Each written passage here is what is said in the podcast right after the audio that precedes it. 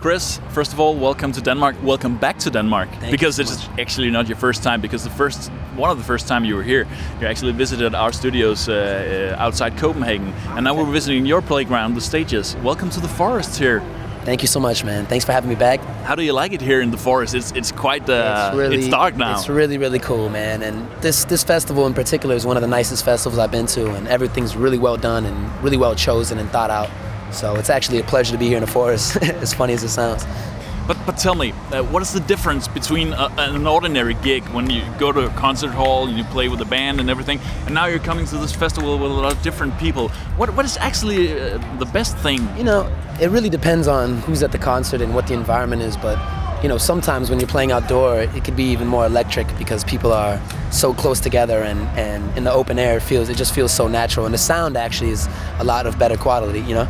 So the quality's a lot better, so people really get into it, and I think it's really a fun experience.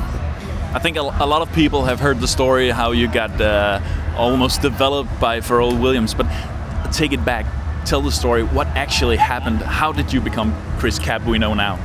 Well, you know, I started playing guitar when I was 10 years old. That's where it all started for me, around 9 or 10, and eventually I just spent hours and hours playing guitar, and I self-taught myself, and from there I went on to, you know, begin writing and singing, and you know, I spent a lot of time in the Bahamas, so this is where the reggae sound comes from in my music, you know.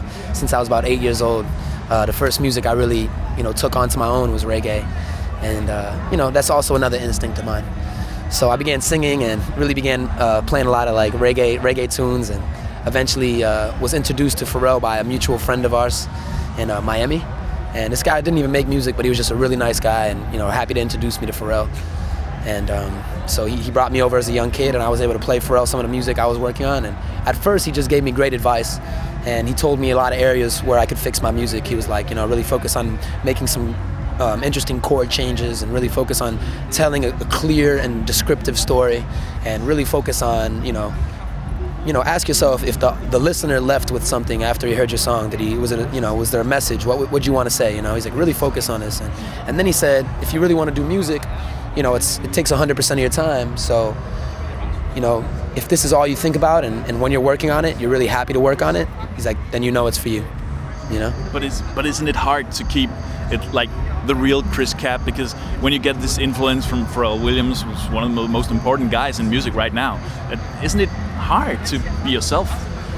No, you know, Pharrell's so cool and so down to earth that he makes you feel so comfortable and like right at home, and that was really the vibe I got from Pharrell the first time I met him. Of course, I was really like starstruck and everything because I'd heard his music, and you know, definitely a big fan, and was definitely really aware of Pharrell, so it was amazing to meet Pharrell, you know, it was an amazing experience. But at the same time, he was so cool and so chill and that's how he always is. He makes you feel, you know, very relaxed and right at home, and it's not like a threat or anything. He doesn't make you feel intimidated. He makes you actually encourages you to work and to, you know, better yourself.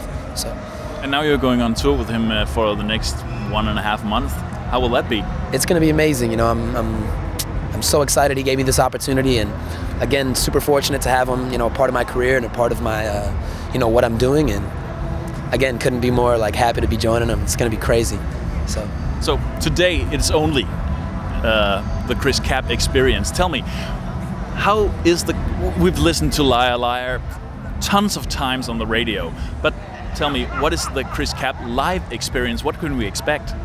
You know, it's a lot of live music. It's a lot of, I chose some really great musicians to join me on stage. Guys I've been playing with a long time now, and you know, they're just great musicians. You guys could expect, you know, the sound to sound as good as the song, or if not better. And that's something we really focused on, and I've really focused on since I've been like 15.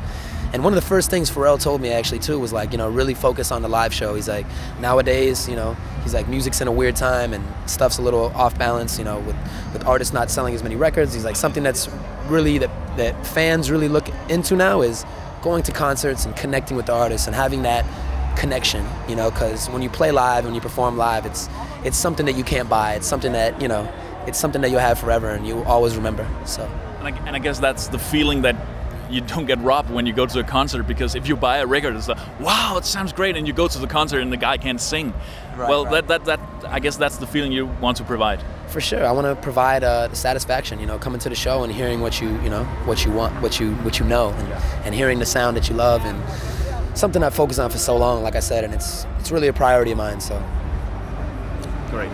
So, tell me, you've been around Denmark for some time, and now you're here in the forest. Have you had a time to look around the venue?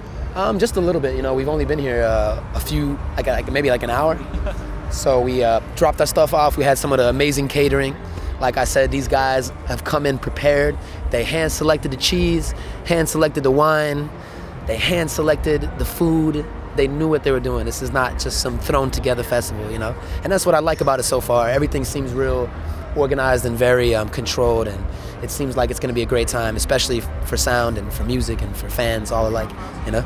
So you're a food kind of guy? I'm a wine kind of guy, yeah. But, you know, trying to do less on the food. I like to stay light on my feet on stage, because then you get all burpy, you know what I'm saying?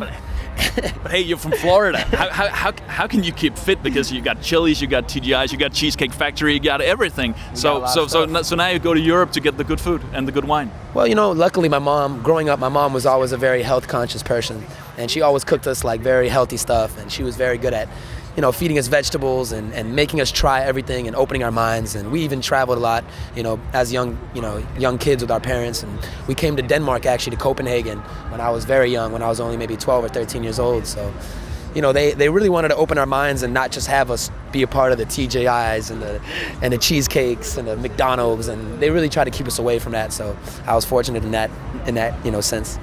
And now you're a wine guy. So tell me, what is a good wine? What could you recommend?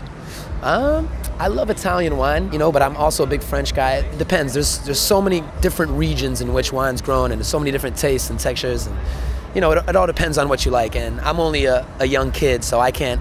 You know, wine is a history, thousands of years older than mine. So it takes a long time to figure out all the different wines and tastes, but so far I'm a big fan of Italian wine. I love French wine. You know, U.S. has got some great regions in the Oregon region, the Washington, Upper Washington region, and also into California. But I just found out apparently that Californian wine comes from French wine. So it's like, what? I don't know. What do I really like? You know, it's So now you're actually happy to go around Europe for the next couple of months to try all the wines. Yeah, I'm lucky enough to be in so many different places. I've tried German wines, delicious as well. The white wine, they've got some great. What do they got? They got great Riesling. Yeah, they got some great Riesling. Yes, sir. You said it. So